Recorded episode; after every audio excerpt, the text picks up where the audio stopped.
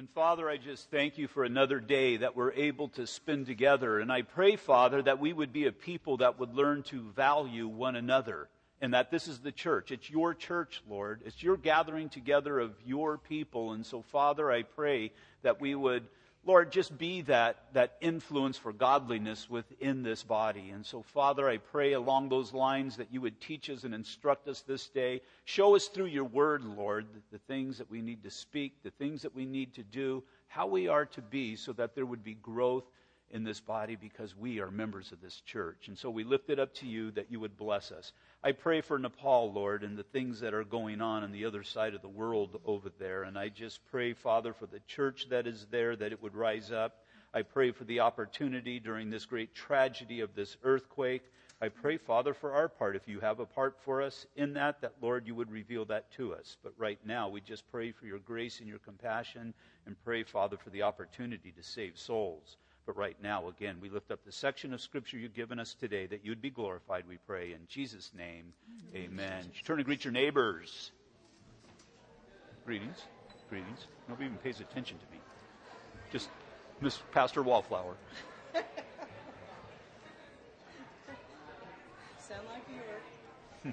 no, don't do that. Yeah, that's what was making it.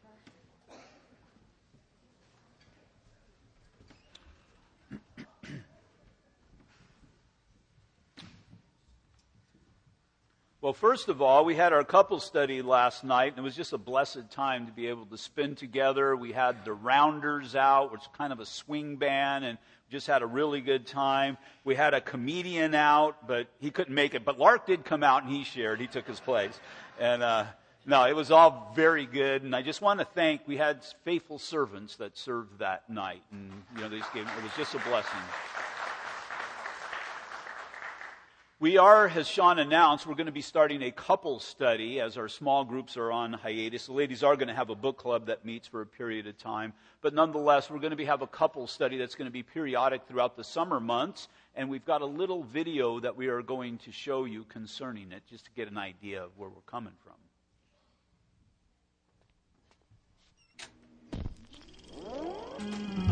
Just one more kiss in the moonlight before we say goodnight. I think one of the great problems in a marriage relationship is when we lose sight of the command to complete one another. God, I repent, and I want to be the husband, and I want to be the dad you've called me to be. A light that had been shut off came on, so I turned to God this much. What the cross promises marriage is fresh starts and new beginnings.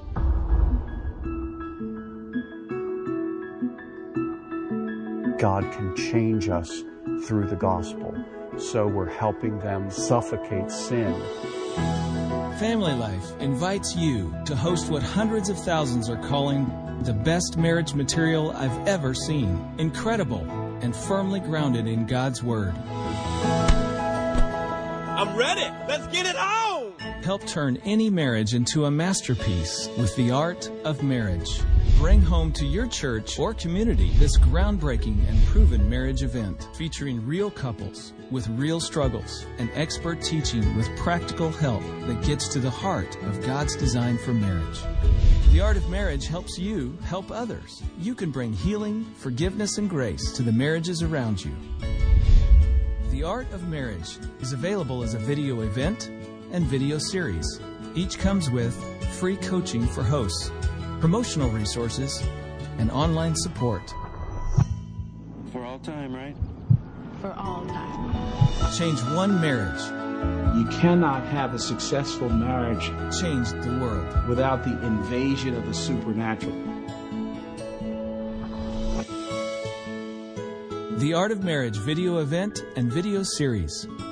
Get to the heart of God's design. Find out more at theartofmarriage.com.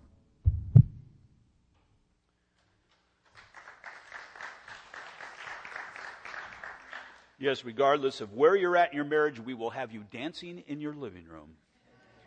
Go ahead and turn your Bibles to 1 Thessalonians chapter 5. Excuse me, we'll be picking up at verse 12. And as always, if you arrived here today without a Bible, we would like for you to follow along. And there should be one in front of you underneath the seat. If there's not, if you'll raise your hands, the ushers will bring one to you. Does anybody need one?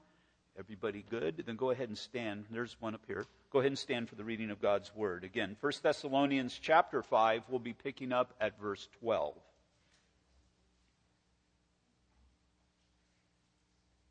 1 Thessalonians chapter 5, verse 12. Really, the Apostle Paul, we've seen some very rich studies of end time theology. So, based upon what our end days are going to be, who and how should we be today? Verse 12, and we urge you, brethren, to recognize those who labor among you and are over you in the Lord and admonish you, and to esteem them very highly in love for their work's sake. Be at peace among yourselves. Now we exhort you, brethren, warn those who are unruly, comfort the faint hearted, uphold the weak, be patient with all. See that no one renders evil for evil to anyone, but always pursue what is good, both for yourself and for all. Rejoice always, pray without ceasing. In everything give thanks, for this is the will of God in Christ Jesus for you. Do not quench the spirit, do not despise prophecies. Test all things, hold fast what is good abstain from every form of evil. Now may the God of peace himself sanctify you completely, and may your whole spirit, soul, and body be preserved blameless at the coming of our Lord Jesus Christ. He who calls you is faithful, who also will do it. Brethren, pray for us. Greet all the brethren with a holy kiss. I charge you by the Lord that this epistle be read to all the holy brethren. The grace of our Lord Jesus Christ be with you. Amen. Father, once again, we just lift up your holy word. And Father, what it is able to achieve in the lives of your people, and specifically this area of Scripture that speaks to a church. I pray, Father, that we would look at the concepts that are presented here and see if they apply to our lives, see if they apply to our church. And Father, if they don't, I pray that we would be part of the solution, we would be part of the change. And so, once again, Father, teach us and instruct us, bless us through your word, we ask in Jesus' name. Amen. You can go ahead and be seated. In my life, I have had two California corporations. For a thousand to two thousand dollars, you can pretty much incorporate anything. But I held a S corp for my electrical contracting business so many years ago. Today, I'm the responsible party for a nonprofit organization that would be this church the idea behind incorporation is to be an umbrella of protection and approval. Approval, well, legitimate business, or for the church, so that your offerings, they would be tax deductible. The state of California has recognized us. The IRS has recognized us. It's why you can take that deduction at the end of the year. Protection, it's the reduction of personal risk. That's what I was looking for in my electrical contracting business. The one thing that is common to both types of corporations that I was reminded of from time to time if you're a California corporation, you have to act like a California corporation. See, there's rules and guidelines that are set down, and it's your responsibility to adhere to those. If you're not adhering to them, and if there's an issue or a problem with either the state or the federal government, they could void your corporation because of that. Well, it's the same thing with the church, not to the state or federal uh, government, but to God who oversees all. See, if you're a church, if you're calling yourself a church, you better be acting like a church. Because if you're not acting like a church, then, well, God will void that. See, we need to be established under biblical guidelines in order to truly call ourselves a church in the sight of God. We must continuously be acting like a church, not only every time we gather together, but wherever we are at, because we are representatives of the Lord Jesus Christ. Now, keeping in mind the definition of church is a gathering together of a people, that's a general term, but we have whittled it down to a gathering together of God's people. And when God's people gather together and we call ourselves a church, there's guidelines here, and that's what we'll be looking at today. To the churches that were not acting as churches, Jesus gave them a specific warning of them losing their incorporations, if you will. In Revelation chapter 2, verse 5, remember therefore from where you have fallen. The idea is don't go back. Repent and do the first works, or else, or else I will come to you quickly, suddenly, unexpectedly, and remove your lampstand from its place unless you repent. The lampstand was the light that that church was to be in a particular community. And again, we've got to be that church that is multifaceted. Again, had a busy weekend. This, this past weekend, my wife, with a desire to pray for the persecuted church, went to a meeting out in, uh, well, out in the high desert. I can't remember where it was. And, and so she was there. I went door to door with the door to door ministry. We're going through sharing the gospel with the community. Why? Because the church does those things. There was a surprise party. Actually, there's cake in the back. We're going to surprise Dee Simmons today. Um, we're going to, sorry, in that. Oh, she's right there. Never, well, it won't be such a big surprise, but nonetheless. But it was cool because they were both surprised yesterday, and it was just a neat thing. Why? You know, that's the church. I talked to some other people who I've never met before. Dee's cousin.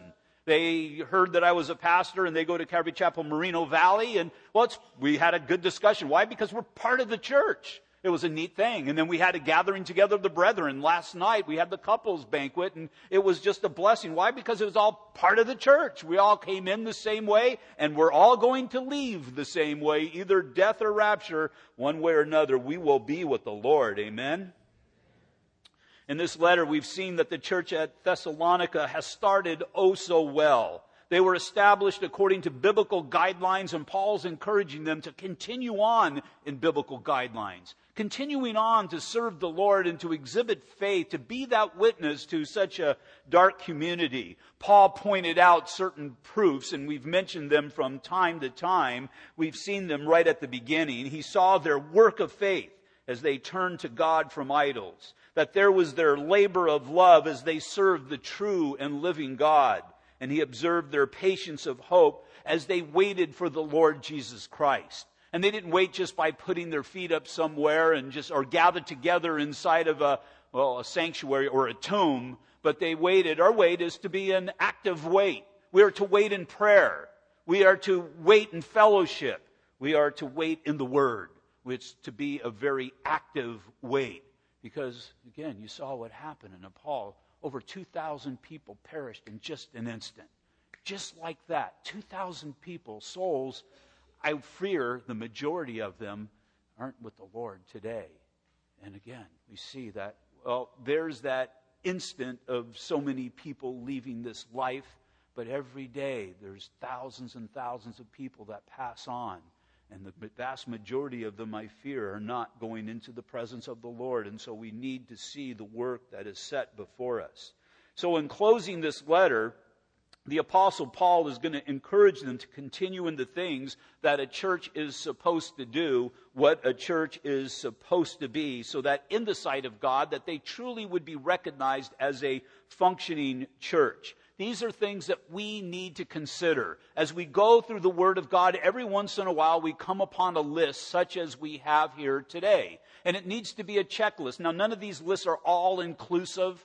But I really believe that as God inhabits His Word, as it is living and powerful, God gives us what we need and He gives it to us when we need it. And so this should definitely be applicable today. This should be applicable today to us first, individually, and then secondly, corporately. Because God ministers to the individual, and through the individuals, then we have a corporate gathering together of the brethren that is right in the sight of God. What we're going to be looking at today is a six thing checklist. I'll go through it real quick and then we'll go through it in detail. First, there is to be a respect for spiritual leaders, verses 12 through 13. Next, there is to be a response by believers to biblical leadership, verses 14 through 15. Thirdly, there is to be the keeping of responsibilities towards God and His Word, verses 16 through 22. There is to be a reassurance of the future in verse 23 through 24, a reaction towards this epistle, verse 25 through 27, and a realization of what we all need, the grace of God in verse 28. So, when a church needs a spiritual checklist to determine their health, this is it. Tuesday, I did it.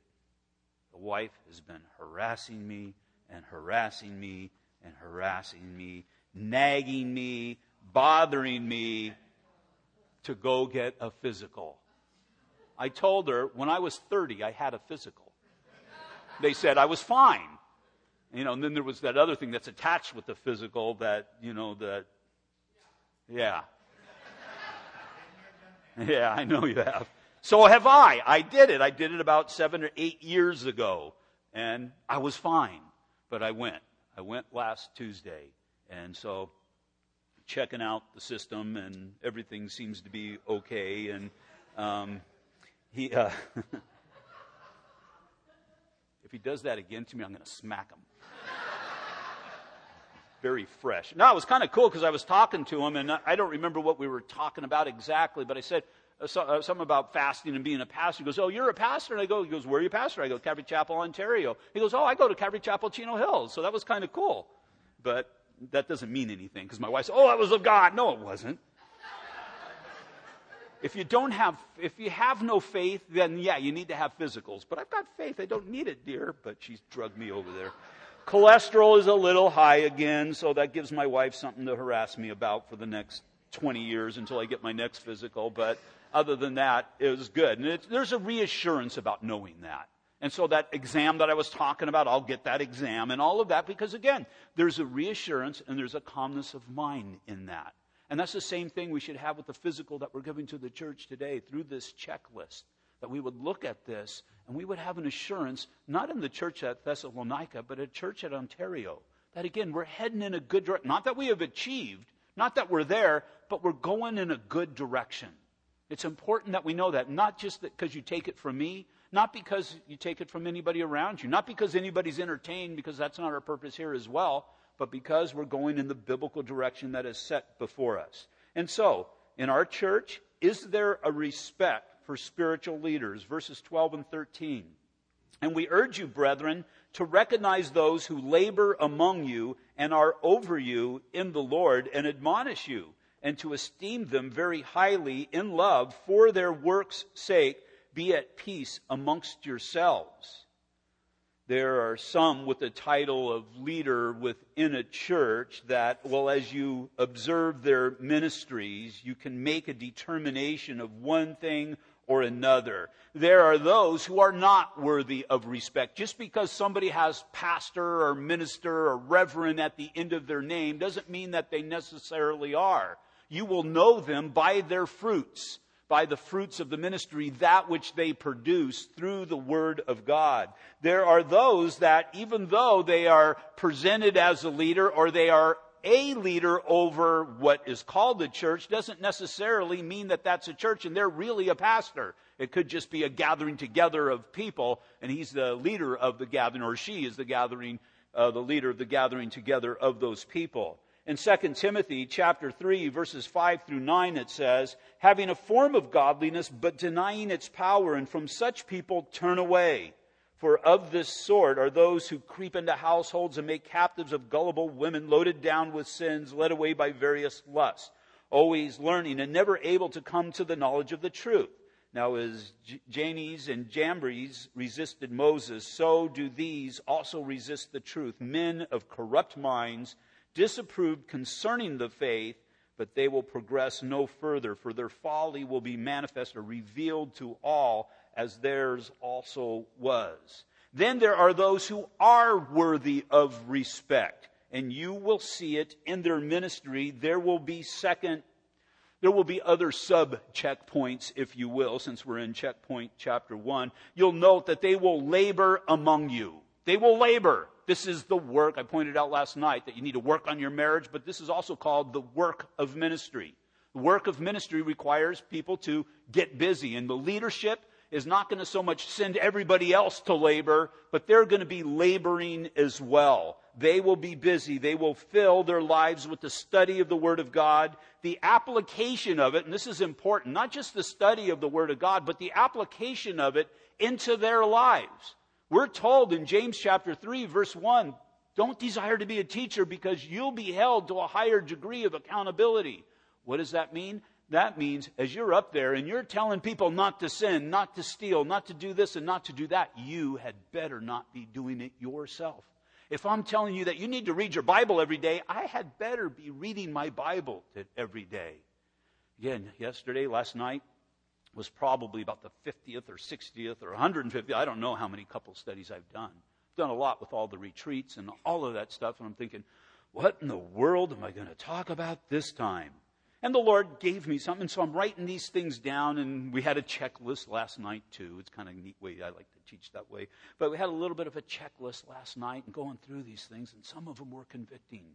Some of them were convicting things that well, not so much that I've been a bad husband, but we can so easily, I can so easily be a neglectful husband to put things that shouldn't be a higher priority as a higher priority. Now, again, we all do that to one degree or another, but I need to check myself because if I'm going to be up there telling those people to do those things, I had better be doing those things. And if you're a leader of any sort from your household, outside of your household, whatever it might be, the worst thing that you can possibly be, it's going to negate everything that you say, is to be a hypocrite. To be a hypocrite is to be a play actor. To be up there play acting like some godly person, and in actuality, living a godless life. Now, how many times have we seen that in the news with some well known pastor or preacher wasn't living what he preached, and it's been very destructive and very damaging. So, this respect for leaders who are worthy, you will see it in their ministry as they labor among you. Again, the study of God's Word, the application of it into their lives, the application of it in their ministry, and the deliver, delivery of it to the body. They will stay rooted and grounded in the Word of God. They're not going to be perfect, but they should be dedicated to those things. And so it's an important element to the church. Hebrews 13, 7. Remember those who rule over you, who have spoken the word of God to you, whose faith follow, considering the outcome of their conduct. Acts chapter 6, verse 2. Then the twelve summoned the multitudes of the disciples and said, It is not desirable that we should leave the word of God and serve tables. There was a situation that was going on, but they knew the priority of their ministry was to be the word of God. And they also understood the priority, not so much about the waiting of tables, but bringing other people in to do the work of ministry.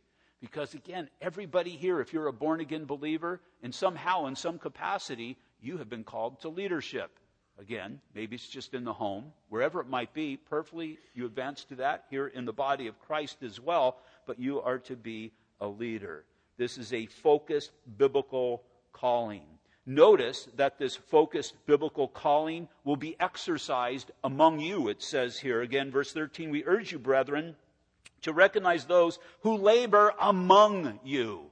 And so the leader is not to be disconnected from the body of Christ. He's not to enter into his ivory tower, but he is to be among the sheep. See, you're the sheep, but I'm a sheep as well. We're all sheep, and we're sheep of not Mike, but we're sheep of the Lord Jesus Christ. And we can never forget that. There's not to be an elevated sheep who is above that. There's a leader that's going to be held to a higher degree of accountability. But again, there's what's called in, in, uh, in, in the book of Revelation the doctrine of the Nicolaitans. The doctrine of the Nicolaitans that puts a man in between the people and God. And there's that necessary man that's there. If you want to get to God, you got to go through this man. And really, isn't that the advent of pretty much every cult? It's what the traditional, I shouldn't say the traditional, it's not a good term. It's what the Catholic Church regressed to back in uh, uh, uh, around the, I think it was around the 800s or so. And it went in a very weird direction, making money off the people, keeping them from the Word of God. Uh, there were indulgences that if you were a sin, you can kind of buy your way out of sin or buy your way right standing into the church. It just goes in a very fleshly direction. And so we are to be those who labor among the body of Christ. Also, you'll note the shepherd's heart of the spiritual leader. He will admonish you. Admonish you, correction for the purpose of change. Now, the correction doesn't mean he's going to berate you. It doesn't mean he's going to yell at you. It just means this is the right way to go. Follow me or imitate me as I imitate Christ. And, and again, we all come in here right when we're saved, or maybe even before we're saved, with mindsets and teachings that are contrary to the Word of God, well, the leader should admonish or should correct and lead you in the proper way. We all need that. We all needed it, and we all continue to need it because we all get off track at times. In 1 Corinthians 4 14 through 18, I do not write these things to shame you, but as my beloved children. Do you see the heart of this leader? He's wanting to correct them, and he's coming to them as a loving father. But as it, my beloved children, I warn you, for though you might have 10,000 instructors in Christ, yet you do not have many fathers, for in Christ Jesus I have begotten you through the gospel. Therefore I urge you, imitate me.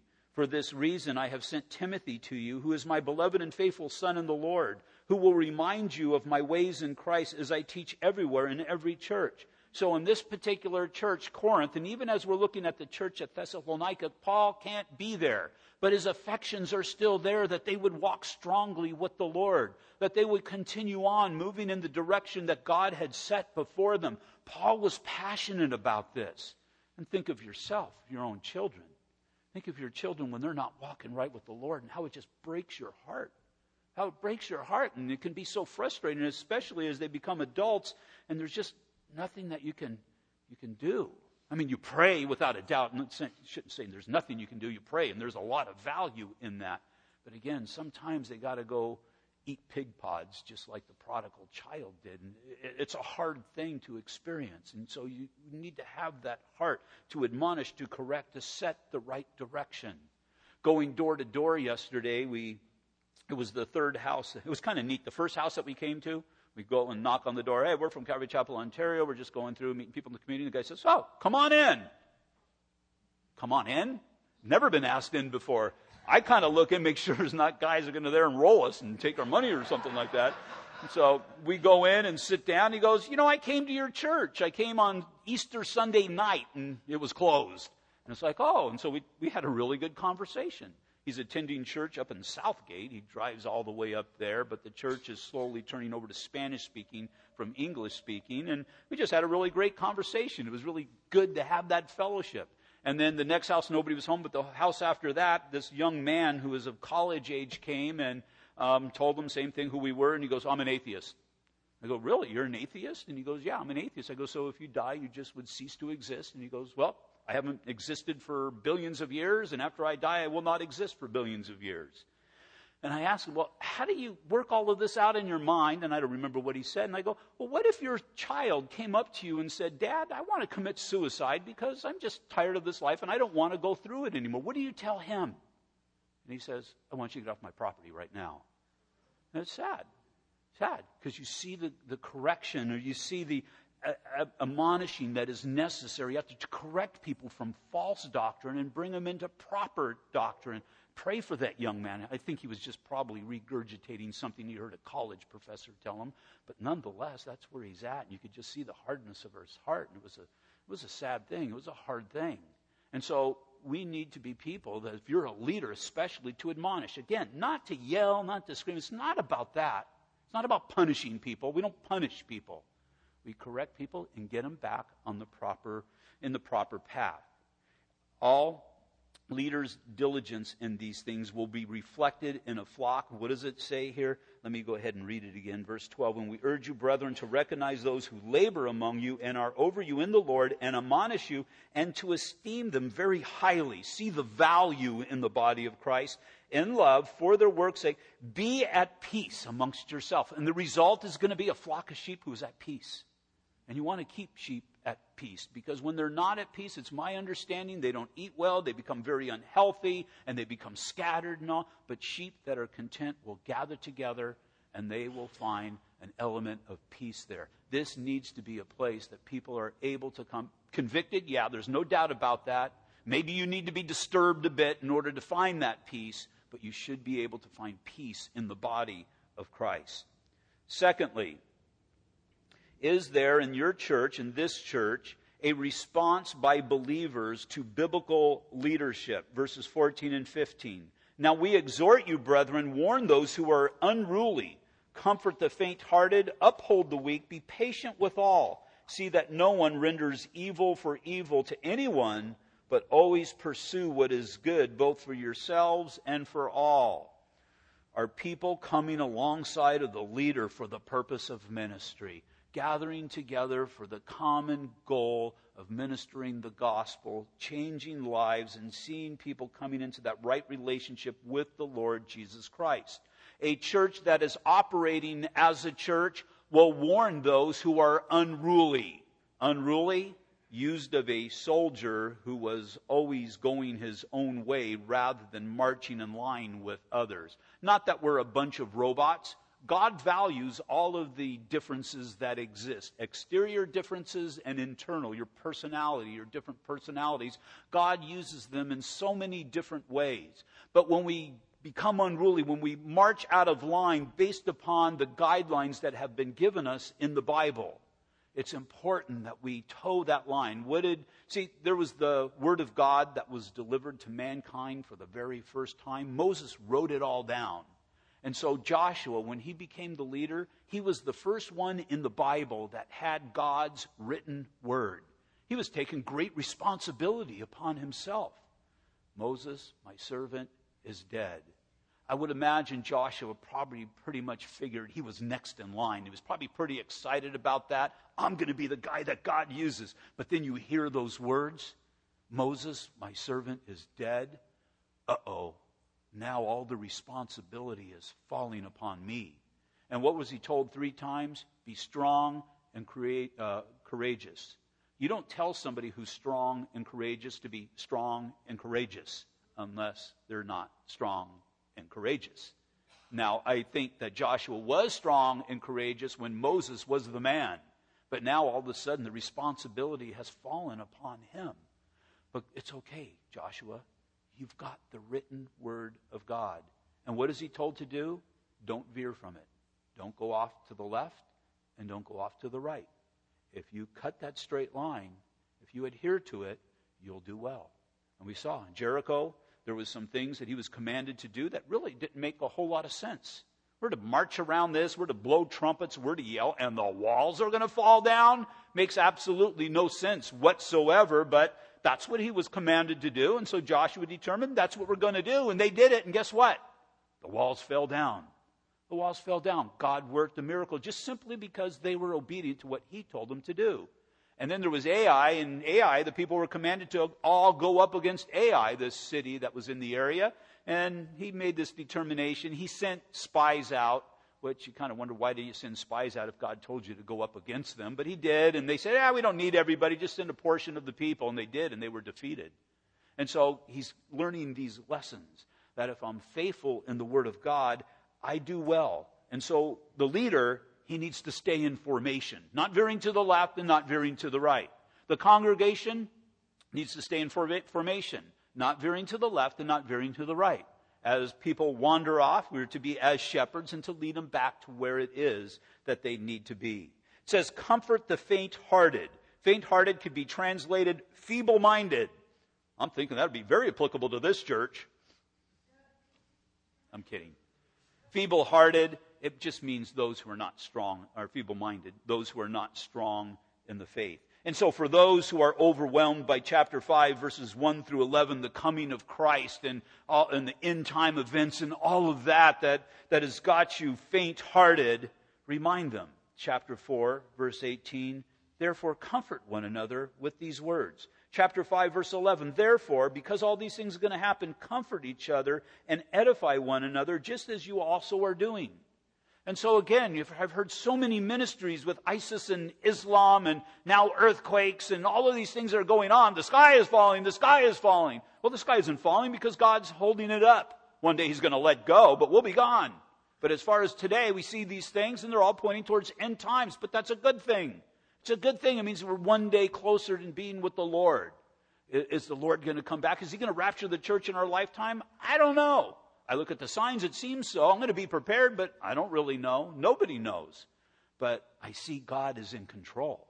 And I see God's hand because He said these things were going to happen, and these things are happening. They're happening before our very eyes. We should be strengthened because of that. Now, if you're faint hearted or feeble minded, feeble minded in the Word of God, then yeah, you're going to be overcome by these things. But as we see the Word of God, as we've studied these things in the Word of God, our souls should be strengthened in these matters. In Romans chapter 15, verses 1 and 2, then we who are strong, we who are mature in the faith, ought to bear with the scruples of the weak or the weaknesses of the weak, not to please ourselves, let each of us please his neighbor for his good, for his neighbor's good, leading to edification. Do you remember that word edification? We've seen it from time to time. You're to edify one another, especially those who are less mature. And what does that mean? It means to get down to where they're at, at their level, and to bring them up. And to bring them up. My grandson Henry was over on Friday night, and I came into the house, and he was, there he was, and I wanted to hold him. Now, I didn't stand there and say, Come on up here. Come on up here. He can't climb. He's, well, actually, he can, but that's not a good illustration. But you know, he's never going to make it up there. If I want him up there to my level, I have to first go down to his level and bring him up. And that's what we need to do in the body of Christ. Not thinking I'm something because I got an element of maturity. That's arrogance and that's pride. But to understand, since I've got that element of maturity, I should safely be able to go down to the level of somebody less mature for the purpose of edifying them or bringing them up in the faith that they in turn would be mature as well. And when we do that, we've got a mature gathering together that's able to minister to more people, and ministry is increased at that time. Excuse me. We're also told to uphold the weak. This is not allowing the spiritually immature to fall away, to be deceived. We saw that a couple of weeks ago, maybe it was last week in the parable of the soils. We got responsibility in all of those areas. We have responsibility to teach people. We have a responsibility to enter into people's trials to let them know that God's doing a work here. We need to show them that the priority is not to be the things of the world, but to be the things of the Lord. Seek first the kingdom of heaven because they have to learn this Christian life. They have to learn dependency upon God, faith and hope in the Lord Jesus Christ. In Romans chapter 14, verse 1, it says, Receive one who is weak in the faith but not to disputes over doubtful things. We're not to dump all kinds of religion upon them, but just show them how God meets them very personally in the, the, the events of their real life. It says, Be patient with all. Be patient with all, or being long suffering. Be long suffering. God will bring people into the church so that you suffer long. Maybe that's your ministry. Maybe you're the person that God gave us so that we could all suffer. But what does that do? That, that builds us up. Because we're to be long suffering with one another. And again, that means to suffer long because God was long suffering with you. Well, how old were you when you got saved? We'll just take a number 30. If you were 30 years old when you got saved, God suffered with you for 30 years. He bore with you. He was patient with you for 30 years of denial, 30 years of rebellion, 30 years of being contrary to Him and His Word but it paid off on the day that you were saved. And so, if there's somebody in the body of Christ, let's even say that they're a born again believer, but they're still somebody that causes suffering, continue to bear with them because they need to get to that place that they need to be. So, once again, that the body of Christ is strong. But guess what happens when you got that one person in the whole body that causes suffering and they get you know, they mature and they become right. No longer are they a pain to the body of Christ. God's going to bring another pain in.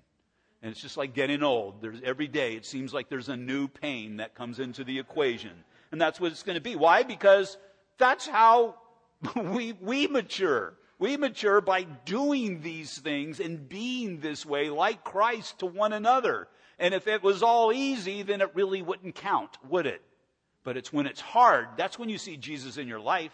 When it's difficult, I mean, if, if you're the best person in the world and I'm receiving all kinds of blessings from you, I can real easily be Christ like towards you. It's when you're somebody who is, well, causes us to suffer, causes me to suffer, it's then that you truly see Christ in me.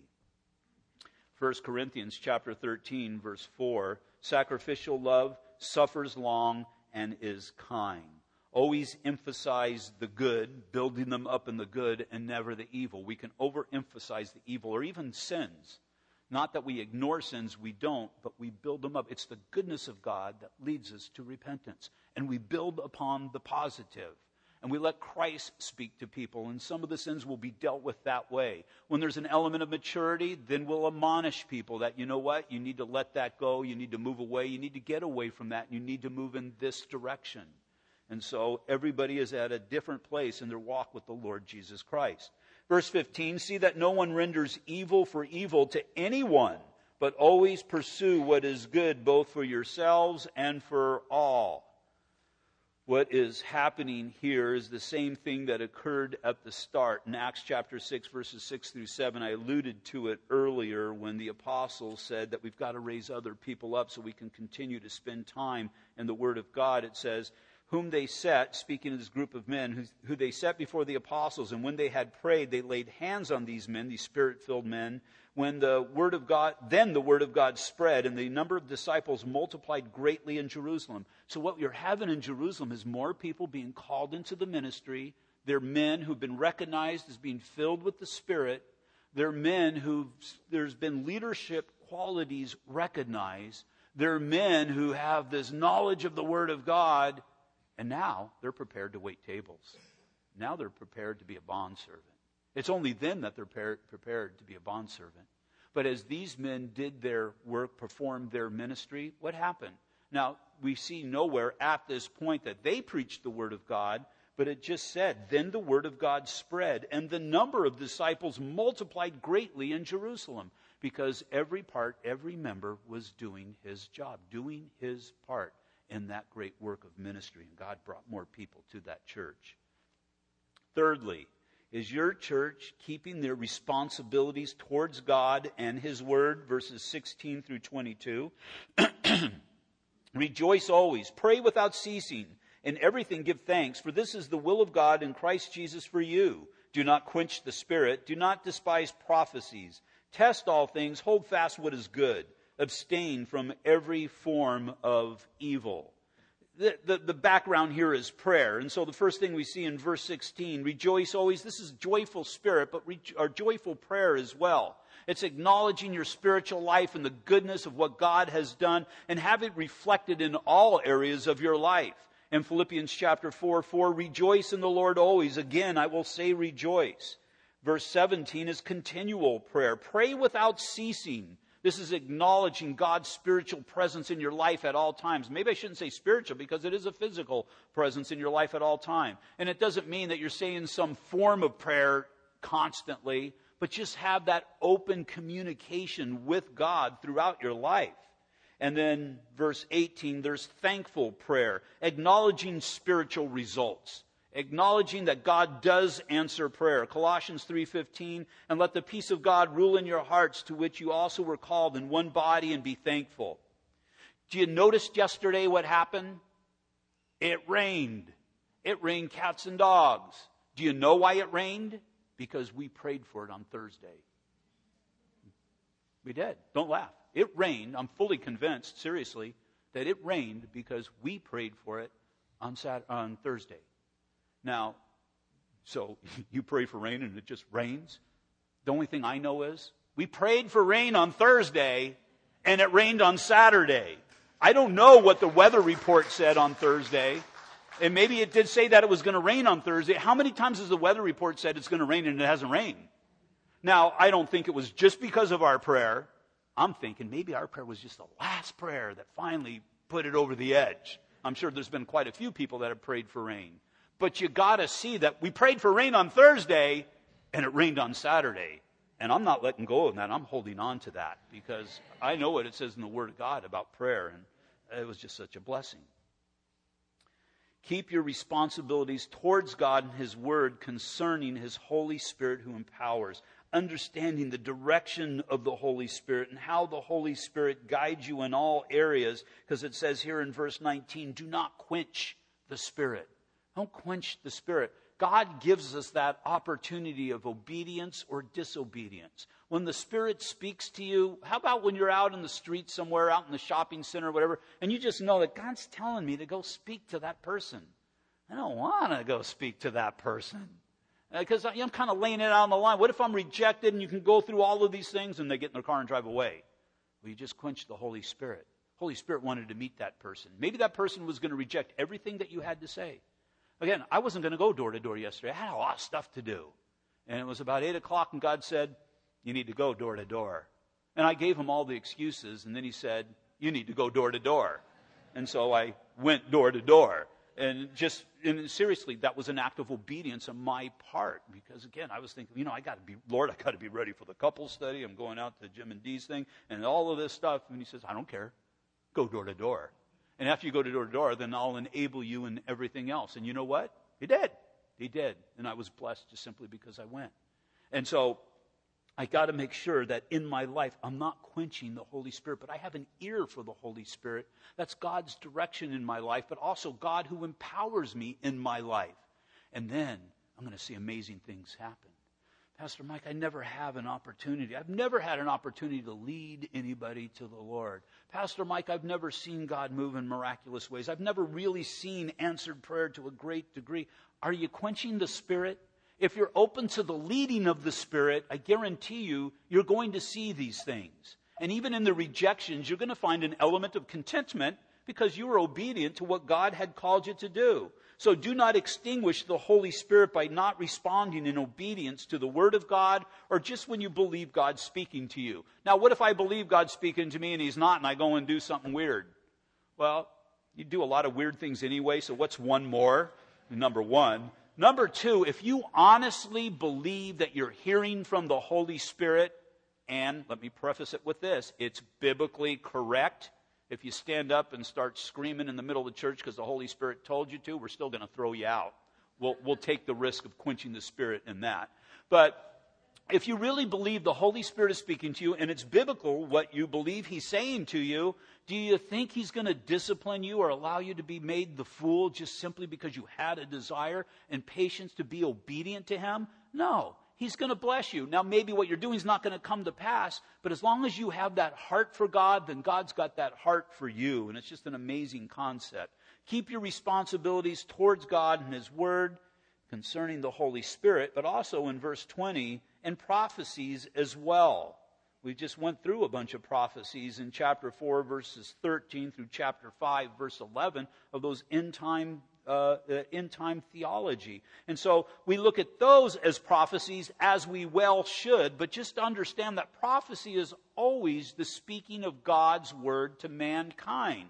And so I am to keep the prophecies and not despise the prophecies. Don't despise what God's word tells me. Maybe some of the things here today God's been speaking to you concerning his word, those are prophecies as well.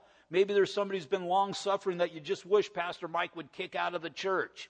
And then you heard God tell you today, no, I need to suffer long with those people to see them where God would desire for them to be.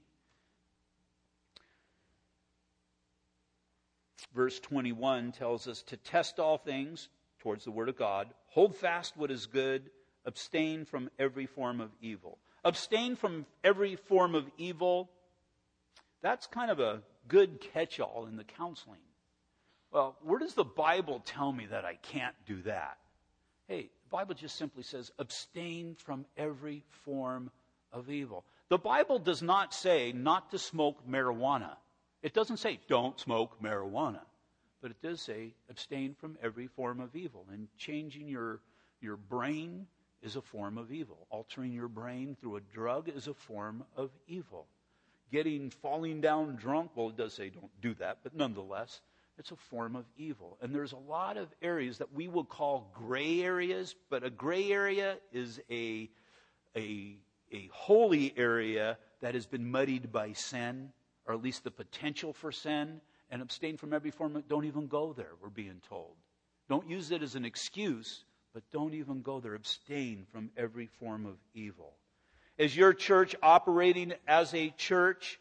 Do you have a reassurance of the future? Again, we went through that, but verse 23 Now may the God of peace himself sanctify you completely, and may your whole spirit, soul, and body be preserved blameless at the coming of the Lord Jesus Christ. He who calls you is faithful, you also will do it. So the context here is the coming of the Lord Jesus Christ. It's really the rapture of the church. And it tells us here that the God of peace himself will sanctify you completely. It means he will completely separate you from the world and the judgment of the world. And then he gets into the totality of who man is and that we are all spirit, soul, and body. Your spirit is that which was formerly dead. Ephesians chapter 2, verses 1 through 5. You were spiritually dead, but God has made you alive. And so you have that spirit. Your dog does not have a spirit. Your cat does not have a spirit. They don't have fellowship with God.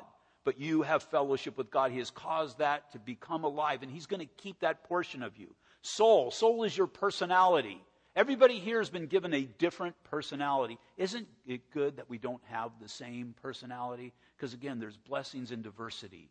And God brings all kinds of different personalities into the body of Christ. For some, He brings for blessings in this area, blessings in that area, and there's some personalities that are going to be the long suffering people as well. Everything that's needed within the body of Christ. And so we've got spirit, that which communi- communes with God. We've got soul, the personality, the person I am, and then you've got the body. And all of those things will be preserved at the coming of Jesus Christ. Whether you die and you go to heaven and you come back with him and you're reunited with that body, you can get the CD on chap- chapter 4, verses 13 through 18, or you're here when the Lord Jesus Christ comes back. Then there should be a reaction towards this epistle, verse 25 through 27. Brethren, pray for us we should be praying for leadership. We should be praying for the sheep. We should be praying for the body of Christ. We should be praying for those who are going out. My wife went to uh, Voice of the Martyr. That was the uh, prayer meeting that she went to yesterday. You know where the fastest growing church in the world is today? Iran. Iran. That's, I was amazed. It's in Iran. And what was the second? India? India. The second is India in these very dark places. Places, I wouldn't go over there. No, the church is growing. Matter of fact, the people that were speaking said, Don't pray, and these are people from those areas, don't pray that the persecution will stop because God is using that. He's using that. He's bringing many Muslims. Muslims are seeing what ISIS is doing, and they don't want to have any part of it. Because who are the majority of the people that they're killing? They're killing other Muslims. They're killing their kids. They're taking their kids, excuse me, they're taking their kids and they're making playgrounds. They're making swimming areas, and the kids go and they play in those areas, and later on they're taught how to cut heads off. And they see in the evil that is behind all of this, and they're realizing this is the fulfillment of the Quran. This is the fulfillment of our beliefs. And they want nothing to do with it.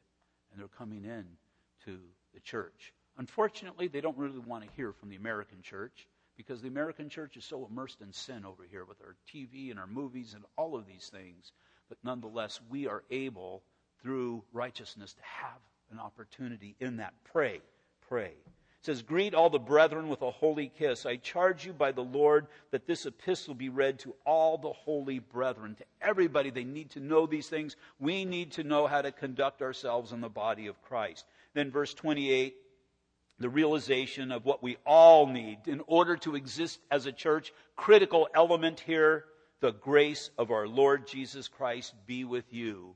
Amen. Or so be it. We have to have the grace of God, and then we need to display the grace of God towards one another. And so, what did Paul see there? What do we need to get from this? We need to get from this that we are to have a work of faith as we see so many people who have turned to God from idols. Not that you were bowing down, but you were just, you were the idol. You were living a life according to your own will, according to your own way, and everybody that's been brought into the kingdom of heaven has turned from God and now dedicated their lives towards a work of faith. There's a labor of love as we gather together to serve the living God. And then he observed a patience of hope. Do you have a patience of hope? Hope is trusting in God for your future waiting for the Lord Jesus Christ, knowing that either He's going to send the angels for you on the day that you die and they will usher you into the kingdom of heaven, or Jesus Christ personally will come back for His church while you still are alive. One way or another, you're in the presence of God forever. It's just such a short time here on earth. It's just such a, a small thing that the Lord not only asks of us, but even commands of us. May we be a church that is found faithful, a church that is conducting ourselves as a biblical church is to do. Father, once again, we just thank you for your word, and we thank you, Lord, for the opportunities that you give us to do this great work of ministry. That, Father, we would truly be found faithful, whether it's you who come back or the angels that come for us, that we would always be, Lord, ready. That we would be ready through a willing heart and a ministering soul. And so, Father, I just lift up our responsibility as Calvary Chapel, Ontario. I didn't give this list that we would look at others' church and make a determination, but that, Lord, we would make a personal determination of where we are at in these things. And then, Father, we would make a corporate determination. And so, Lord, as you have called us to be a church, to go forth and make disciples, Lord, I pray that that would be the priority of our lives, we ask. In Jesus' name, amen. We all stand, please?